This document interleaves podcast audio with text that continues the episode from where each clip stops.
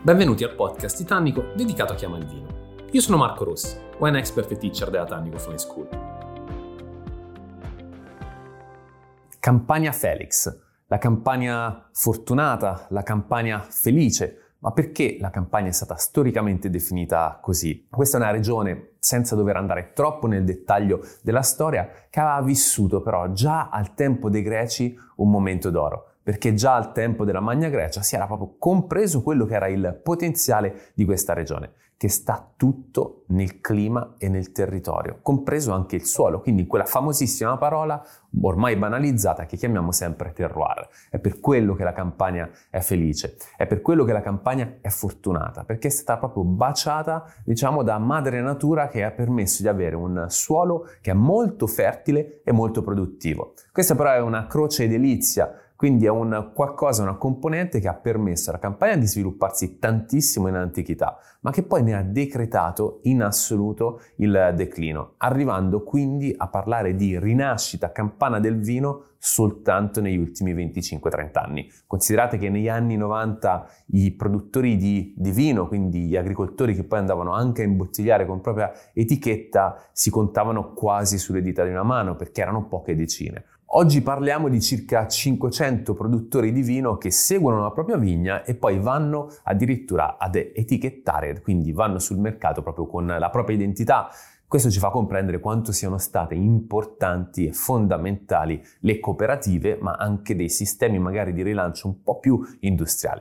Anche perché nel secondo dopoguerra, data proprio la fertilità di questo territorio, le politiche agricole hanno improntato tutto su una produzione di quantità, legandola spesso e volentieri anche a vitigni che non erano propriamente del, del territorio. Quindi è in quel momento che sono stati introdotti dei vitigni più nazionali rispetto a quelli internazionali, perché comunque qua il Cabernet Sauvignon, il Cabernet Franc, eh, la Syrah, il Merlot o lo Chardonnay e il Sauvignon Blanc per quanto riguarda i bianchi non hanno trovato, diciamo, questo terreno così fertile. Sembra un controsenso, sembra un ossimoro, però il legame tra la Campania e i suoi vitigni autoctoni e a volte quelli nazionali è rimasto molto forte. E forse la fortuna, la felicità della Campania deriva proprio da questo legame, che nonostante i momenti di grandissima crisi non è mai stato tagliato questo cordone proprio che lega alcuni vitigni autoctoni quasi introvabili nelle altre regioni proprio direttamente a questo territorio. Abbiamo un territorio che ha caratteristiche uniche, molto eterogeneo, anche difficile in realtà da andare a raccontare, difficile da andare a raccontare nelle sue espressioni di tradizione, di vitigni, ma anche proprio di composizione del suolo.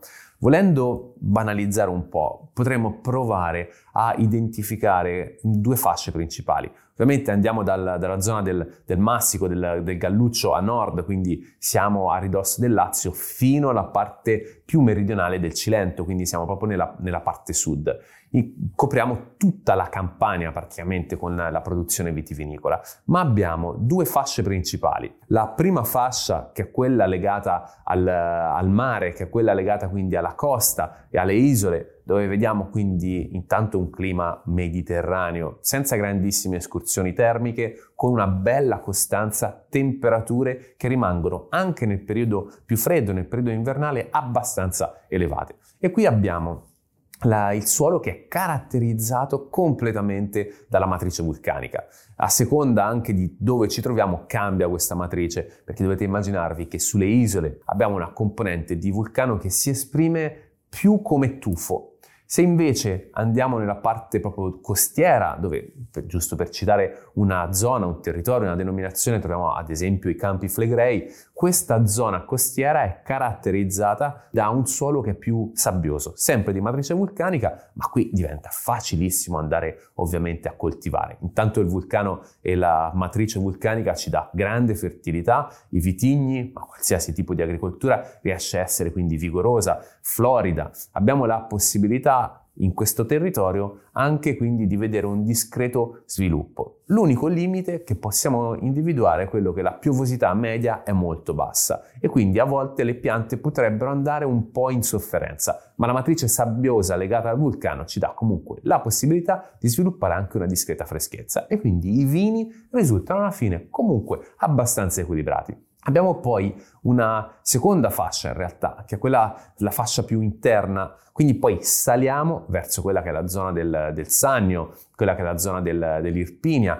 iniziamo quindi a salire in quota. Abbiamo spesso e volentieri vigneti che si trovano anche a seicento metri di altitudine, la natura è molto più selvaggia in questa zona, la natura ha coperto in assoluto quelli che sono i rilievi e quindi l'uomo deve convivere proprio nel cercare di strappare vigna a questo bosco. Parliamo spesso e volentieri in tutta questa fascia qui anche di agricoltura eroica, di viticoltura quindi eroica, perché non è sempre semplicissima. Le escursioni termiche diventano importanti, nette tra il giorno e la notte, e non è un caso che qua dei vitigni come il Fiano e il Greco riescano ad esprimersi alla grande con un bellissimo spettro aromatico, nonostante non siano, soprattutto il Greco, due vitigni molto generosi al naso, ma qui trovano un'espressione incredibile. Abbiamo poi delle componenti anche di tufo in alcune zone, però generalmente questa zona qui vede più il calcare e poi l'argilla.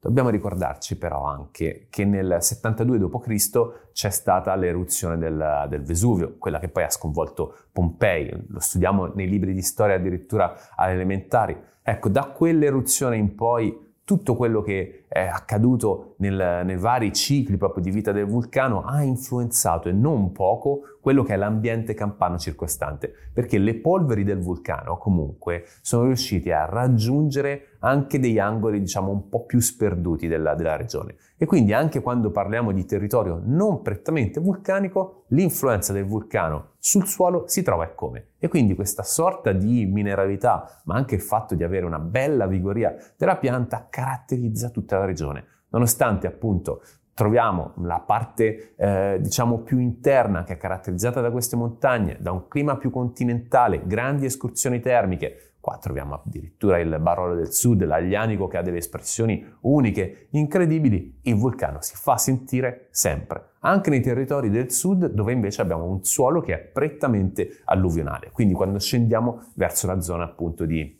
di Salerno. Quello che ha caratterizzato la Campania è proprio, come dicevamo, questo rapporto con i vitigni autoctoni. Vitigni autoctoni che per tanto tempo hanno avuto anche la possibilità di resistere con i sistemi di allevamento tradizionali. Basti pensare nella zona di Aversa all'asprinio. L'asprinio veniva coltivato, allevato con un metodo etrusco che è quello della vite maritata. Però parliamo di alberata. In questo caso parliamo invece proprio di uno sposalizio tra la pianta, tra la vite e quello che di solito è un, un acero, un acero campestre. In questo caso stiamo parlando di alberate che arrivano anche a quindici diciotto metri di altitudine, e anche se non siamo in un territorio prettamente eroico, la viticoltura necessariamente qui diventa eroica, perché per andare a fare la vendemmia bisogna prendere delle scale, salire, è anche abbastanza rischioso, e quindi andiamo poi a raccogliere il grappolo. L'asprinio di per sé esprime grande acidità, con questo sistema tende a diventare ancora più magro, tende a diventare ancora, ancora più sottile. Quindi già questo sarebbe un vitigno con il suo sistema di allevamento che rende tutto molto legato alla tradizione, tutto molto autoctono potremmo, potremmo dire. Ma sono tantissimi se guardiamo i vitigni a bacca bianca, perché troviamo il caprettone, da non confondere con la coda di volpe. Per tantissimo tempo si è pensato che fossero lo stesso vitigno, che andiamo a individuare per esempio soprattutto nella zona del, del Vesuvio. Troviamo, come abbiamo detto, il Greco, il Fiano, la falanghina, che caratterizzano un po' tutta la regione, ma che poi nelle zone interne più continentali trovano delle espressioni incredibili, anche se va detto che sul suolo vulcanico rendono bene e non poco. Abbiamo poi, sempre rimanendo sui vitigni a bacca bianca, nella zona costiera di Amalfi, vitigni unici che quasi non si sentono mai nominare, tipo la, la Ginestra, il Ripoli ad esempio. Se guardiamo il mondo dei vitigni a bacca rossa, troviamo quelle che sono le componenti di unicità totale, ovvero il Piedirosso, che è stato eh, riscoperto soprattutto in epoca eh, recente. Troviamo l'Aglianico, quindi il Nebbiolo del Sud, se consideriamo ovviamente i vini delle denominazioni come il Barolo del, del Sud. Andiamo poi a individuare dei vitigni che quasi non vengono mai nominati, tipo lo Sciascinoso. Quindi vediamo che il patrimonio ampelografico di unicità di questo territorio si evidenzia tantissimo. Troviamo addirittura l'Aglianicone, che è il padre dell'Aglianico, forse dovremmo dire addirittura il nonno. Quindi è un patrimonio ampelografico unico e vi assicuro che ne ho elencati soltanto alcuni. Gli internazionali, ruolo minoritario, e poi abbiamo un vitigno che in qualche modo mette in crisi, perché lo attribuiamo a quelli che sono i vitigni nazionali, ma di fatto è un vitigno locale. Parliamo della Barbera del Sannio. Quando facciamo riferimento alla Barbera del Sannio, stiamo invece parlando di un vitigno locale che i contadini hanno chiamato in questo modo perché era difficile far viaggiare. Consideriamo che questo era un territorio in cui molta dell'uva veniva prodotta appunto per essere rivenduta o come uva da tavola oppure per essere vinificata da altri, e questo vitigno aveva difficoltà a viaggiare perché una volta vendemmiato gli acini si staccavano con regolarità e facilità, quindi veniva utilizzato per fare vino direttamente sul luogo. Non avendo un nome speci- specifico preciso, gli fu attribuito quello di Barbera del Sannio, che era un nome un po', un po' generico. Se invece guardiamo i vitigni nazionali, appunto, troviamo poi anche la Barbera proprio. Andiamo a individuare il Sangiovese, che è molto presente, soprattutto legato a quel periodo delle politiche agricole degli anni sessanta, l'iperproduttività, perché il Sangiovese si può prestare a produrre tanto a discapito ovviamente della grande qualità che si vuole poi andare ad ottenere. E quindi viviamo un panorama misto tra vitigni soprattutto legati a quella che è la tradizione, a quella che è la storia, a quello che è il territorio, una piccola componente di vitigni nazionali e una minuscola componente di vitigni internazionali.